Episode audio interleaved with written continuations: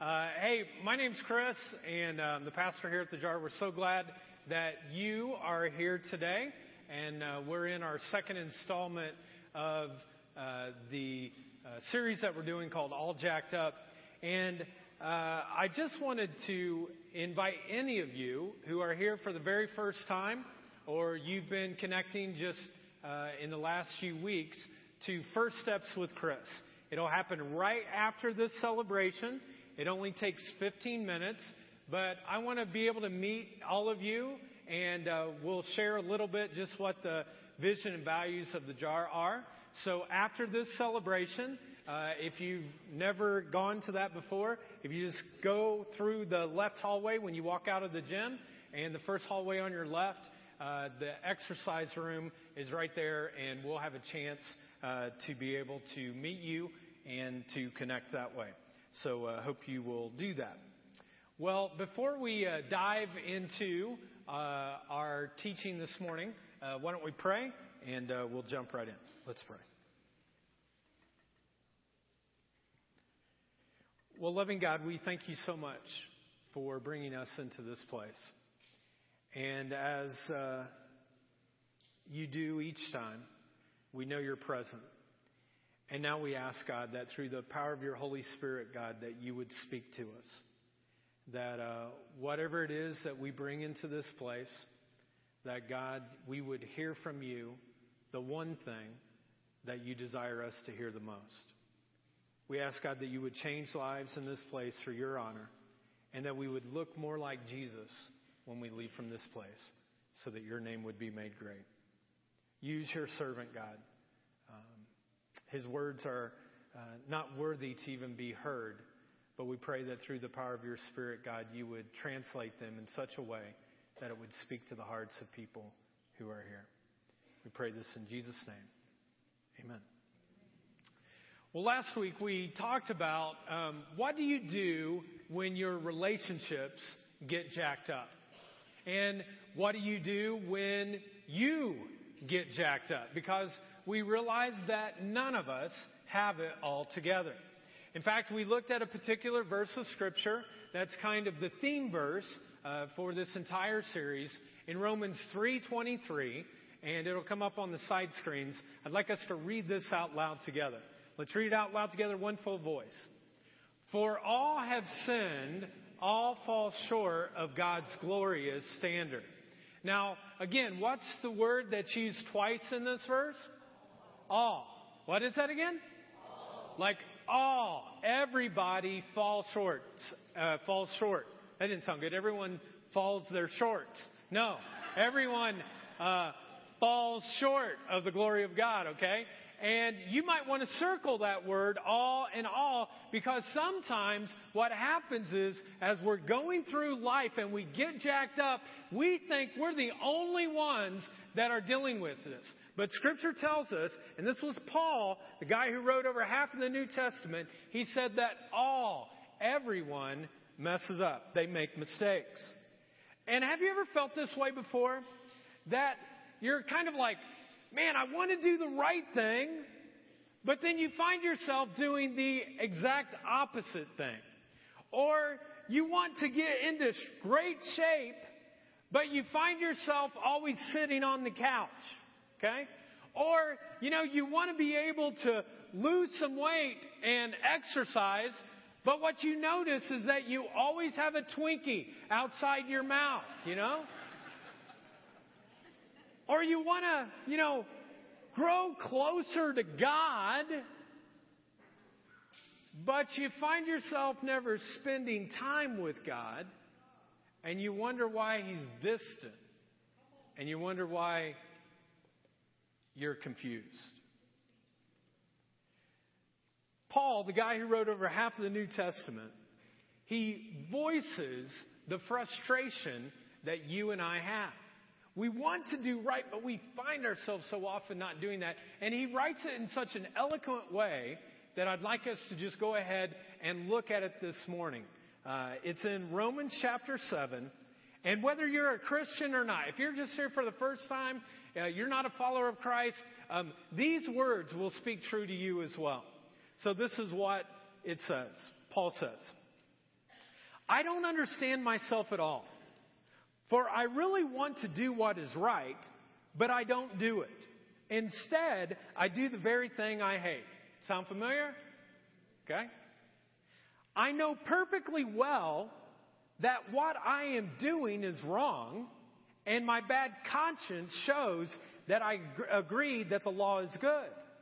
But I can't help myself because it is the sin inside me that makes me do these evil things. No matter which way I turn, I can't make myself do right. I want to, but I can't. When I want to, or when I want to do good, I don't. And when I try to do wrong, and when I try not to do wrong, I do it anyway.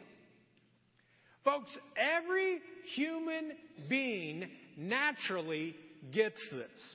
You don't have to explain it to them. In fact, we could go out on the streets of Muncie right now, take this verse of Scripture, show it to them, read it to them, and I guarantee every person would say this Dude, that's in the Bible? Like, that's my life. That's my life. Because we realize that there is this moral law and we can't reach it. We fall short of it. That's why people always fear judgment. Some of you feel judged or you fear judgment, and it's because you know you're not quite living to a standard. I mean, just stop and think about it. You and I, folks, think about this. We can't even keep our own moral standards, okay? Let alone God's standards. Have you ever said this before? I'll never do that. Or, that is wrong. I would never be a part of that. And then a day later, or a week later, or a month later, or a year later, you find yourself doing exactly what you said before that I'll never do that. Well, Paul continues on. He says this It seems to be a fact of life. Think about that. He says it's a fact of life. That when I want to do what is right, I inevitably do what is wrong. I love God's law with all my heart, but there is another law at work within me that is at war with my mind. This law wins the fight and makes me a slave to the sin that is still within me. Oh, what a miserable person I am. Folks, this is the guy who is probably the one who followed Jesus the most closely. And he says, Oh, what a miserable person I am. Another uh, uh, translation actually says, Oh, what a wretched man I am. That you're, he says, I'm a scoundrel. I'm a rascal. I'm a good for nothing. I'm a blankety blank, blank, blank, blank. You fill in the blank. Paul says that's what I am. So Paul describes himself this way. And I'm sure that you're thinking, oh man, like if Paul is describing himself as a miserable person, as a wretch, then what hope do I have? We might as well all go get in our cars and drive off the bridge, right? Because there's no reason to think we're any better than that. Well, Paul continues on and he wants to give us some hope. And he says, don't stay discouraged and this is what he says Who will free me from this life that is dominated by sin? Thank God the answer is in Jesus Christ our Lord. So you see how it is? In my mind, I really want to obey God's law. But because of my sinful nature, I am a slave to sin. Again, Paul's saying, I want to live right, but so many times I don't live right. Can anybody relate to that at all? Yeah. I love a story about, uh, one of my favorite stories. A little boy uh, goes to a store and he walks up to the clerk and he asks the clerk, he says, um, I'd like to buy a box of Tide. And so the clerk looks at him. He's like, Well, that's kind of peculiar. Why are you buying a box of Tide? And he says, Well, I want to wash my cat. And the clerk, you know, is kind of like, wash your cat? What are you talking about? He said, you can't do that. That's not good for a cat. You can't wash your cat with Tide. You can't do that. And the little boy was just adamant. He's like, no. He's like, I want a box of Tide. And so the clerk's like, okay, he sells him the box of Tide. Little boy goes home, comes back the next day. Clerk sees him walk in the store. He's like, hey, uh, how'd it go? Said, my cat died. Said, your cat died? He said, well, I told you. He said, you cannot put Tide detergent on a cat. And the little boy said, it wasn't the Tide that got him, it was the spin cycle that did.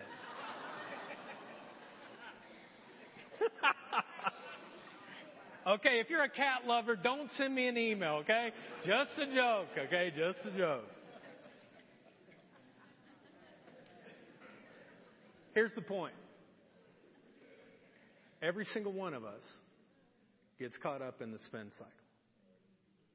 And you know what the spin cycle looks like? Look at the screen.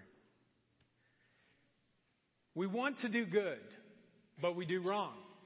We feel guilty about it, and now we vow to do better again. And we get back on the spin cycle. We want to do good, but we do wrong. We feel guilty. We vow to do better the next time. And the spin cycle goes on and on and on and on. And this is exactly what Paul is saying as he relates this scripture to us. But rather than letting this discourage you folks, I want it to be an encouragement to you. To realize that if the apostle Paul, who wrote over half of the New Testament, can be so discouraged to call himself a miserable, wretched person, then you and I should realize that there are going to be times in which we feel discouraged as well. There will be times in which we feel not so positive. Times in which we don't feel as spiritual as we think we should. You and I at times are going to get caught up in the spin cycle. But this is the thing, folks. You can get caught up in the spin cycle, but you don't have to live in the spin cycle. Do you see the difference? You can get caught up in it, but you don't have to live there. So the question becomes for us this morning how do we overcome the spin cycle of sin? Well, the first thing is that you have to admit that you're conflicted within. You have to admit that you're conflicted within. Many of us live in a world of denial thinking that everything's great, but internally we know that things aren't quite right. Every one of us, whether you're a Christ follower or not, has an inner conflict going on. You and I are not perfect. There are no such thing as perfect people. We are all unfinished products. I'm an unfinished product. God is still working on me.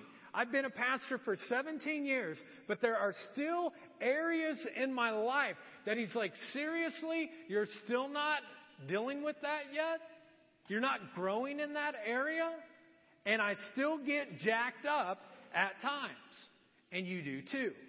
In fact, I'd like you to turn to the person beside you right now and just as a sign of admission, so you don't live in denial, turn to the person beside you and just say, I'm jacked up. Okay, go ahead.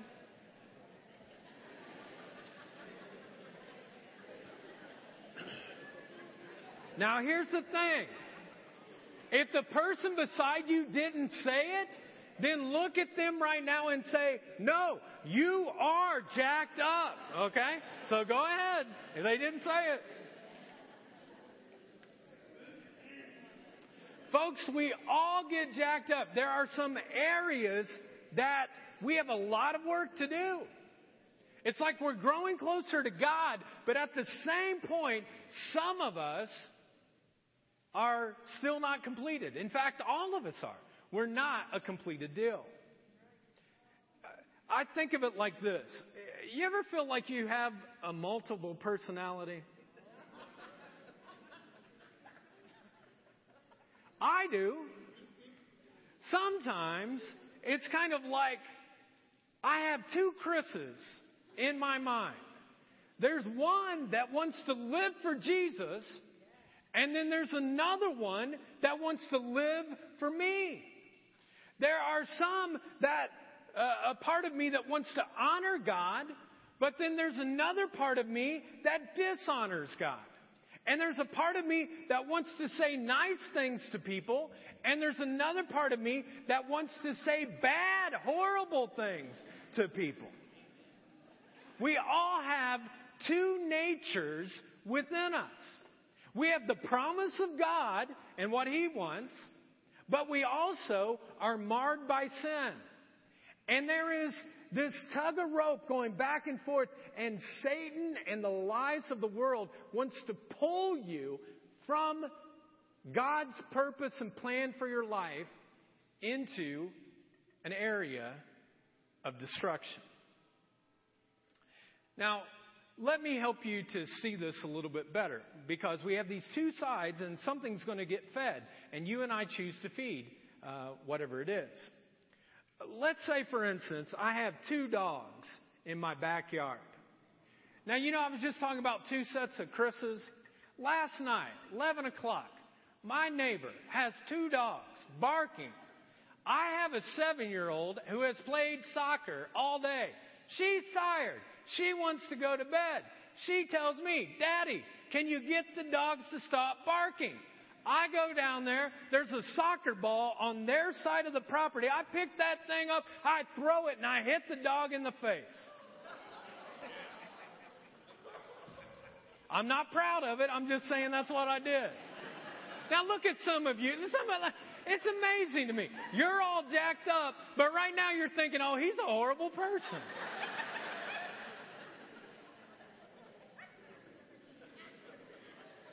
Oh, pastor boy, he shouldn't do that, you know.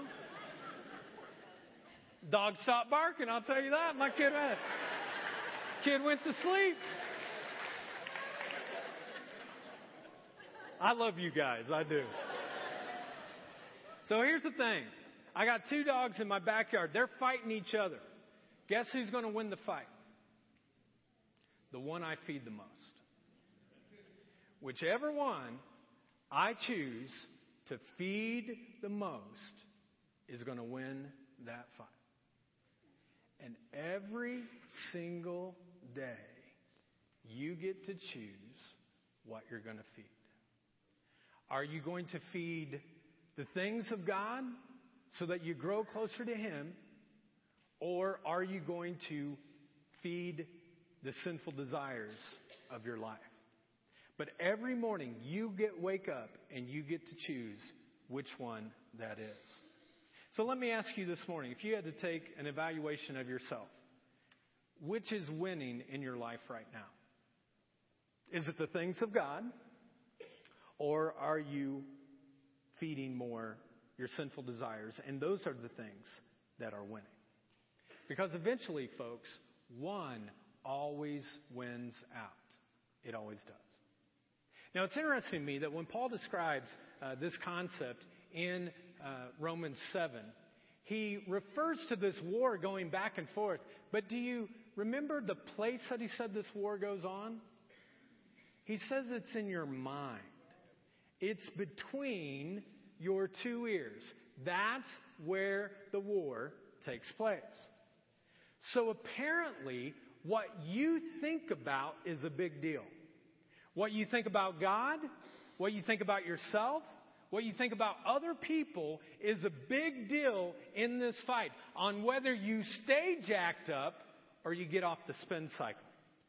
Have you ever seen someone before who's going down a path and you know it's a path of destruction and you looked at them and you actually said, What are you thinking? Like, what in the world are you thinking? That's just it. They're thinking the wrong thoughts.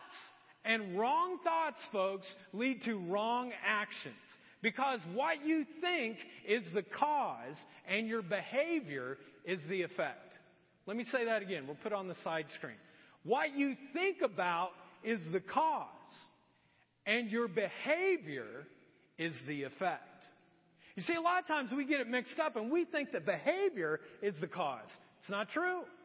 The cause is what you think. The effect is the behavior.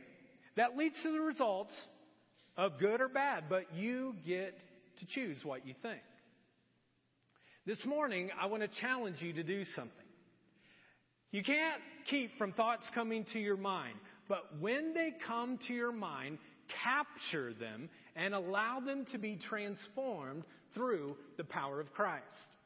Romans 12:2 says this, "Don't copy the behavior and customs of the world, but let God transform you into a new person by changing the way you what's the word say? Think. Then you will learn to know God's will for you, which is good and pleasing and perfect." So in this verse, there are two parts. There's God's part, and then there is your part. Here's God's part. God's part is transformation. Only God and God alone can transform you from the inside out. You can transform the outside, but not the inside. Only He can do that. In fact, that word transform in the original language, the Greek language, the language that the Bible was actually written in, in the New Testament, is the word metamorpho, which means where we get our term metamorphosis. Just like a caterpillar on his own strength or in his own willpower can't make himself a butterfly, we have to finally surrender to the transforming power of God to change us. And God says, That's my part. I'll make the change. So the question becomes, What's your part? What's your part? Our part is to renew our mind into a whole new way of thinking. That's what our part is. To change the way we think to get rid of the stinking thinking. Because that's what some of you get caught up in. Let God transform you into the person by changing the way you think. You surrender your life to God. You ask Jesus Christ to forgive you of all of your sins, and immediately everything's forgiven. You don't have to carry any of that anymore. The death penalty had been paid with Jesus dying once and for all for all people who turn to Him. It's a done deal. And you have an eternal destination. But maybe you've discovered what I've discovered that even once I made that decision, that there's not a delete button when it comes to my head. You still have to wrestle with some of the old thoughts about you. Like I said last week, you might get rid of, you know, you could move somewhere, you could get a different job, whatever, but you still have you. you can't get rid of you. And so you've got to think about the old patterns. Some of the old patterns are hard. The way we relate to people. Those old patterns of reacting to other folks. Those don't just automatically go away. So we have to change not only what we're thinking about, but we also have to change our attitudes about what we're thinking about. I was thinking about this week that your attitude is kind of like changing a diaper. Some of you are changing diapers. You're in that stage right now. Your attitudes are kind of like changing a diaper. All diapers need to be changed every once in a while. And if they don't get changed, it can, it can stink up the whole house, right? It can. And that's the way it is with attitude. Some of you are like, I need a new job. My boss is mean, coworkers are mean, I need a job. You don't need a new job, you need a new attitude. Some of you are like, my spouse is ugly. She doesn't look very nice. My spouse does this, that, the other thing. I need a new marriage. No, you don't. You need a new attitude. Some of you are like, my kids are driving me crazy. I just can't stand them anymore. I need some new kids. No, you don't. You need new attitude. All right, maybe the kid one, maybe we could do that, but just joking, just joking. Because this is it, folks. When it comes to me and where I'm going, and when it comes to you and where you're going, folks, attitude is everything. Some of you should write that down because your attitude's bad. Attitude is everything when it comes to life. So, first of all, we admit that we're conflicted within, and we realize that God transforms us in the spin cycle. We can get out of it, we can overcome it. The second thing, though, is just as important, and that is to accept the way God sees you. So we admit that we're conflicted within, and then secondly, we accept the way God sees you. You know, folks, the world is constantly telling lies about you. It is. It's constantly lying to you. You're not good enough. You're not smart enough. We hear this all the time for women. You're not pretty enough. Folks, all three of those are lies from the pit of hell. And last week, what I said was that you are created in the image of God. So if you're created in the image of God, and because of what Jesus Christ did on the cross, you are good enough. You are smart. You're beautiful. You're strong. My wife Jennifer, when we first got married, uh, the first six months or so, uh, she had some really big issues with her body image. She had some body image stuff going on. Most of that was because of recordings that she had heard in her family system, and she just kind of beat herself up. And one day, I'll, I'll never forget, I walked into the room and she's looking at the mirror and she's like, "Oh, I look horrible. Um, oh, geez, I, you know, on and on and on, all these different things." And I grabbed her and I said, "Jen, stop it. I want you to know that you are strong, you're good, and you're beautiful." And then I added, I would not marry an ugly person. You know what I mean? and so it kind of caught on for a while, and she's like, okay, you know, she laughed, and that was kind of it. And then she went on. I said, uh, and I got a challenge for you, Jen. Now, some of you don't know my wife, but if any of you do know my wife, when you give her a challenge, man, you know, Katie bar the door because she is going through it. She doesn't care what it is. You ask her to do something, she's going for it. So uh, I said, This is my challenge. I wrote something down on a post it note and I put it on the mirror. And I said, For the next 30 days, every time you see the mirror, I want you to say these words I am God's daughter and I'm beautiful. I am God's daughter and I'm beautiful.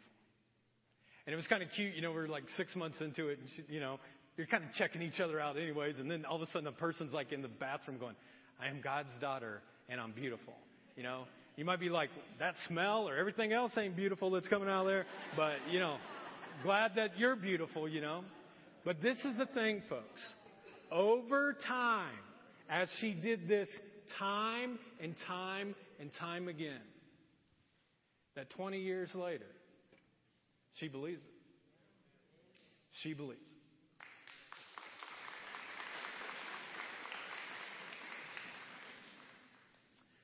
Folks, listen to me closely.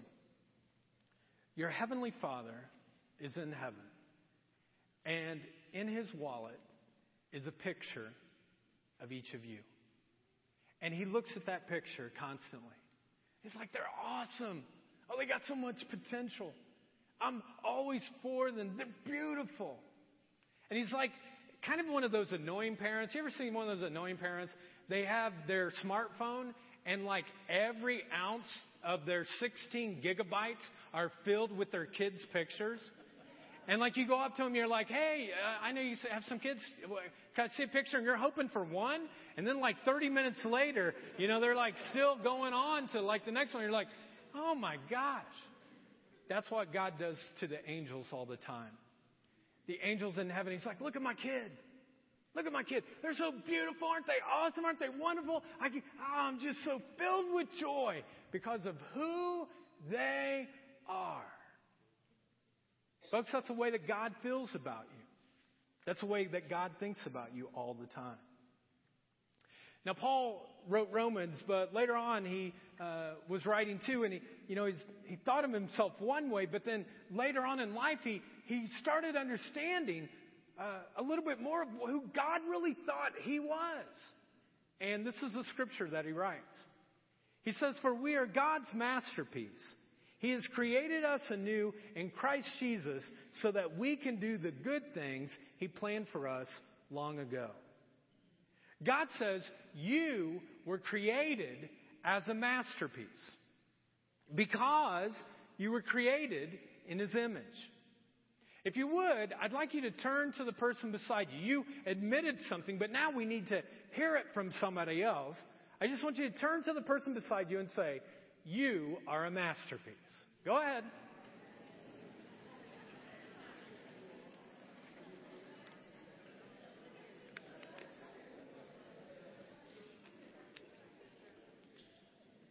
Some of the spouses start like putting their arms around them, like, you know. You're a masterpiece. You're a Rembrandt. You're a Monet. You are a one of a kind. Now, for some of you, we're glad God only made one, okay? But you're one of a kind nonetheless. And folks, you really are God's masterpiece. You were made by God to be loved by God. And God is constantly doing something new within you. Why? So you can keep it to yourself? No. So that you can do good in the rest of the world. The only problem is, is that for many of us, we just don't accept the way that God sees us. We cave into the sins of the world and what the world says of us. And those recordings go in our mind, and Satan uses that to feed our minds that we're not quite all that. And then what happens? Once those get in our mind, then our lives get jacked back up again. So it leads me to the third thing that you must do to unjack your life. And that is to change the mental picture of yourself. You've got to change the mental picture of yourself. Now, again, Paul helps us to understand how we can do that by giving us a passage of scripture in 2 Corinthians 5:17. He says this, "Therefore, if anyone is in Christ, they are a new creation. The new creation has come. The old is gone, the new is here." Every morning that you wake up, you should realize that you are a new creation. Whatever you messed up with the last day, you ask for forgiveness. Try not to repeat it again. That's what repent means. Try to turn it around so you don't do it again. But you wake up and you understand you're a new creation. All the old, all the past, everything that labeled you before as a big, gigantic sinner who was all jacked up is washed away when you give your life to Christ. It's gone. And the new is here. But what Paul does not say is that the new is finished. You see, God is always molding and shaping us to look more like His Son, Christ. That's the goal of every human being from God's perspective, is that they look more like His Son. And the new creation is being birthed in us all the time. And so you need to begin to change the way that you picture yourself. You wake up and you say, I'm worthy. I'm wanted. I'm treasured. I'm new in Christ. And as you renew your mind, and as you take God's words and you start reading them, and you say, These are God's words written to me, and you accept that. There's a passage of Scripture I read to myself all the time when I'm feeling discouraged. It says, Expect love and more love. Expect love and more love. He doesn't choose not to love us. He chooses to, to, he chooses to love us no matter what. So renew your mind. Change the mental picture that you have of yourself. In a couple of weeks will be the NFL draft. Okay? We don't have football anymore just like for a season. It's year long. So are you ready for some football? You know? And, uh, we're going to have all these guys and they're going to, you know, look at all of them. They're going to evaluate all of them. They've gone to these combines. And every time that I watch the draft, the one position that I like to look at the most are the wide receivers. And the reason why I like the wide receivers so much is because when I was a freshman in high school, I played wide receiver. Now, play is a word that is kind of loosely uh, there, but I was on the team. And the one thing that I never understood as being a wide receiver is that we would get there and we would start running our routes, but they would never throw the ball to us. Like the quarterback was like, you know, back in the locker room making out with the cheerleader, you know, and all the wide receivers are out there. We're running these routes, but no one is throwing a ball to us. And finally, one day, I'll never forget, I asked one of our coaches, I said, Coach, it's like we're running, you know, the point is that we need to get the ball, you know? And he's like, no, no, no, no. He said, I want you to run those routes in your mind so well so that when the ball is actually thrown, you realize that you've already been there before because the route is in your mind. Some of you simply need to change the routes. You need to change how you see yourself. You need to change that so that as you go through life, you're not thinking of a route that's going to jack you up. You're thinking of a route that is going to bring you closer to Christ Himself. You have to have a mental picture that you are a new creation in Christ, that you're worthy, that you're valuable, that you're loved, that you're God's masterpiece. You have to leave the past in the past. That's where the past goes. And you look forward to the future with hope. And it's not about success just for success reason. It's not about worldly success of how much more money I can get or how many more things I can possess, but it's about a godly success that no matter what I'm going through, that God is present and He's with me. I want to challenge you this morning to begin to think in a different way.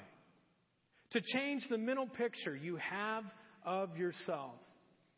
And to strongly believe, and I strongly believe that if you do that, that you can unjack your life. Now, at this point, some of you are like, oh, okay, Chris, this sounds like a good teaching. You know, that God loves me, He cares for me. I should be more affirming to myself and should change the way that I think. It's kind of a warm, fuzzy talk. Kind of makes me nice and warm and fuzzy all over the place. But this is so general because tomorrow morning, when I wake up in the morning, I'm still going to have that spouse that I'm not happy with. And I'm still going to have these kids that are crying or whining or whatever. And I'm still going to have the boss that is going to cause uh, issues for me. So when real life happens tomorrow, preacher boy, what can you tell me? Is there anything that you can give to me? How am I going to do it then? Well, this is the way that you can do it. Paul gives this to us in Philippians 4 8. And he begins by saying this Beloved, do any of you know what that word means? It means you are loved. You're loved. You're worthy. When you wake up tomorrow morning, and whether you're an adult or you're a student, when you wake up in the morning, you can put all kinds of thoughts in between your two ears. Why don't you wake up with one word, beloved? I'm loved this morning. I'm loved by God. I do it every morning because I need His love to help me start out my day. Beloved, then this is what He says. Whatever is true, whatever is honorable, whatever is just, whatever is pure, whatever is pleasing, whatever is commendable, if there is anything excellent, and if there is anything worthy of praise, think about these things. Now, listen, tomorrow you're going to be bombarded by tons of temptations to not think that way. So, practically, how does this work? Well, again, in the morning when you wake up, beloved, remind yourself that you're loved. And then, before you get to the television show, think about as you're watching it, does this bring any kind of commendable thought to me right now. And if it doesn't, turn it off. Or when you get on the website and you surf to something and you get to something and finally you start going a little bit longer and you're like, okay, this isn't feeling so good. Click. Click it off. Think what songs you listen to. Before you download them onto your iPod, think about it. Think about what video you watch on Facebook. You ever do this before? I've done this before. You're on Facebook, you click something, you're like 30 seconds into it, you're like, ah, that's pretty funny. Then all of a sudden it starts getting a little bit like, ah, not so sure. But you just keep on like watching it all the way through the six minutes of whatever it is. Folks, it fills your mind. Turn it off at the 30 second point. Don't keep on going. Or Netflix. You pick a movie. You start watching a movie, uh, and you're watching it, and then all of a sudden you're like, ah, I don't know. It's like this one movie. Uh, I remember I was watching one time, and uh, uh, before I got into it, luckily I had seen uh, an article about it, and it used the F bomb 91 times. 91 times. Okay? So, we didn't watch that one. And uh, I was thinking about what if the pastor got up here and I just started with 91 F bombs?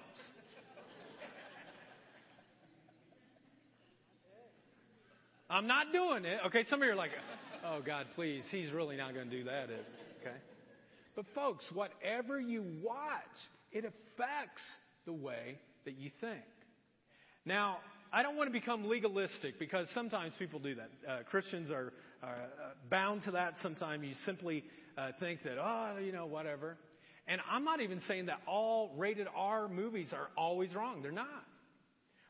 Or that you should never listen to secular music. That's a stupid, legalistic line to draw.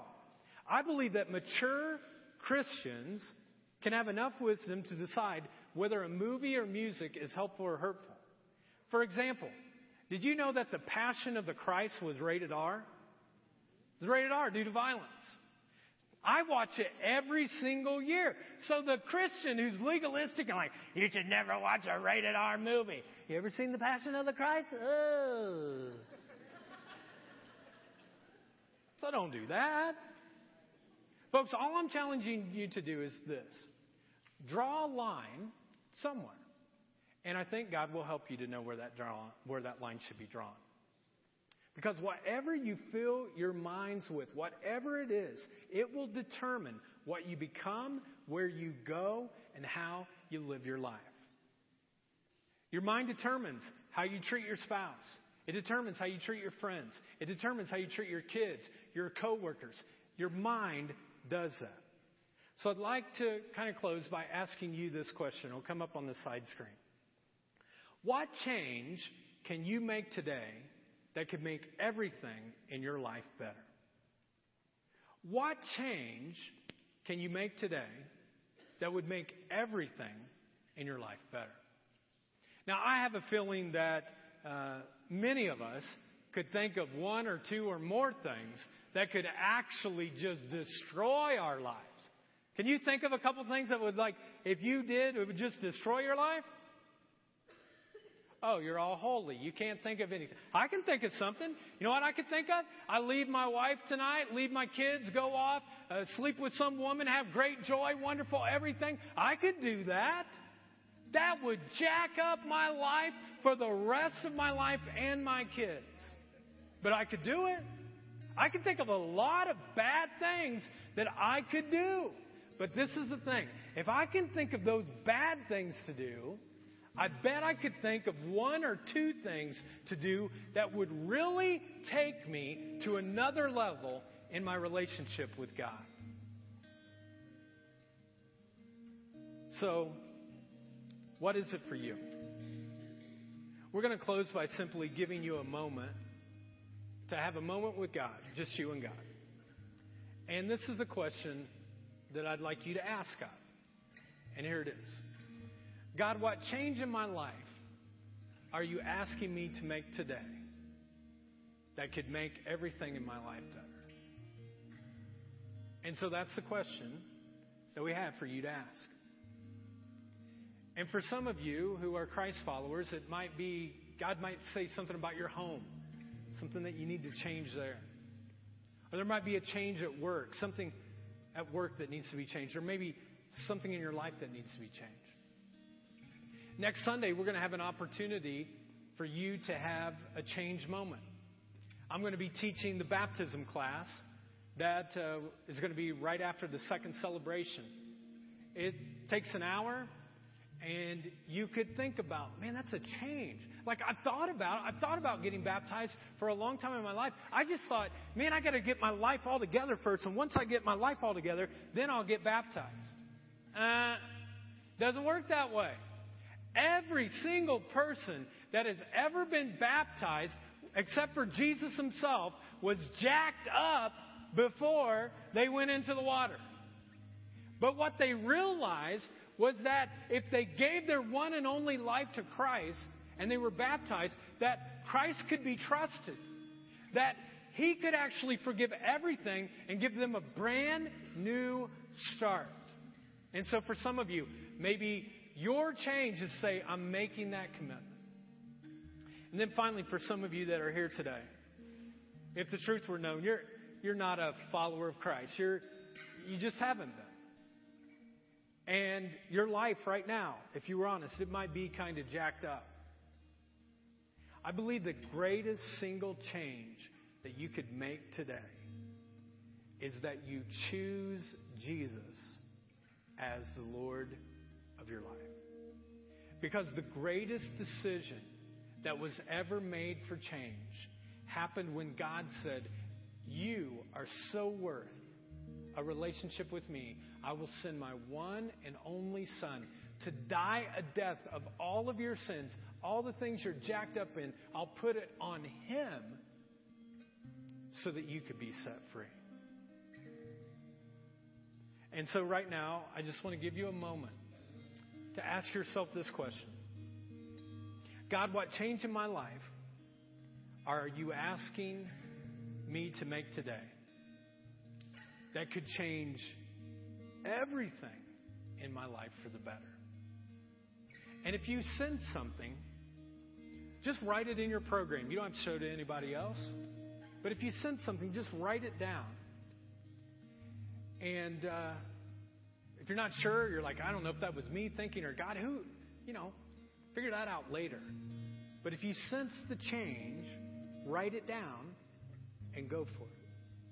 So if you would, just bow your heads, ask yourself this question to God God, what change in my life are you asking me to make today that can make everything in my life?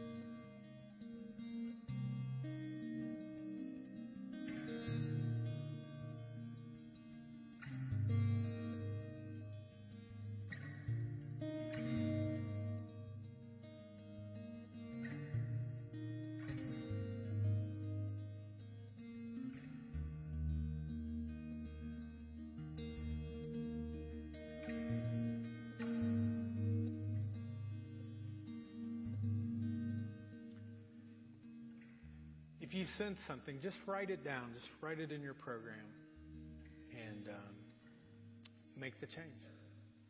If you would, why don't you uh, stand as we uh, close in prayer? I'm going to invite our prayer team to come up. And if you'd like prayer for anything, they'd love to pray with you. And um, if you're like, man, I'm, I'm kind of jacked up in this area of my life, come up and get some prayer. Allow them to pray for you. Uh, last week, I thought it went pretty well that we kind of prayed out loud together as uh, a group of people. You just kind of repeated after me a prayer, but it's your prayer, it's not my prayer. And I was thinking that there might be some people this morning that are like, you know what, today's my day. I really want to make this my decision for Christ. And if it is, and you're like, hey, I want a relationship with Him, after we say this prayer, just come up to one of our prayer people, let them know. Uh, they'd love to encourage you within the midst of that.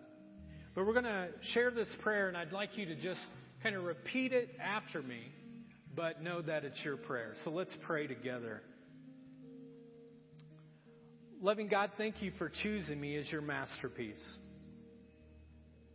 Just repeat after me. Loving God, thank you for choosing me as your masterpiece. Thank you for saving my jacked up life. Thank you for changing me on the inside. I know you died and rose again so I could live with you. Fill me with your spirit so I could know you, serve you, and follow you for the rest of my life. My life is not my own. I give it to you.